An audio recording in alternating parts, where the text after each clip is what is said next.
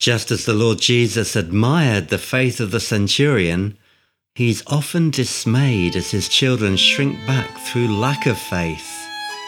He was outstretched for us so that we can stretch out the rod of authority and decree His word of release into tightly shut situations.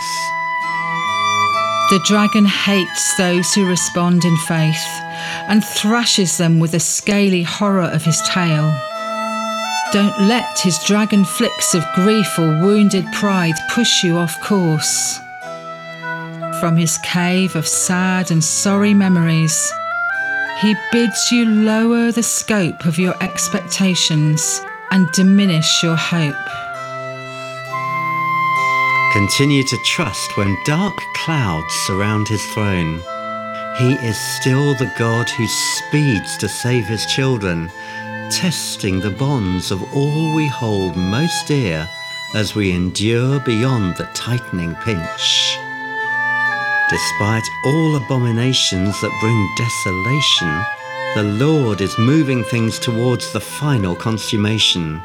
And when the times have reached their fulfillment, he will bring all things in heaven and all bridgeheads on earth together under one head.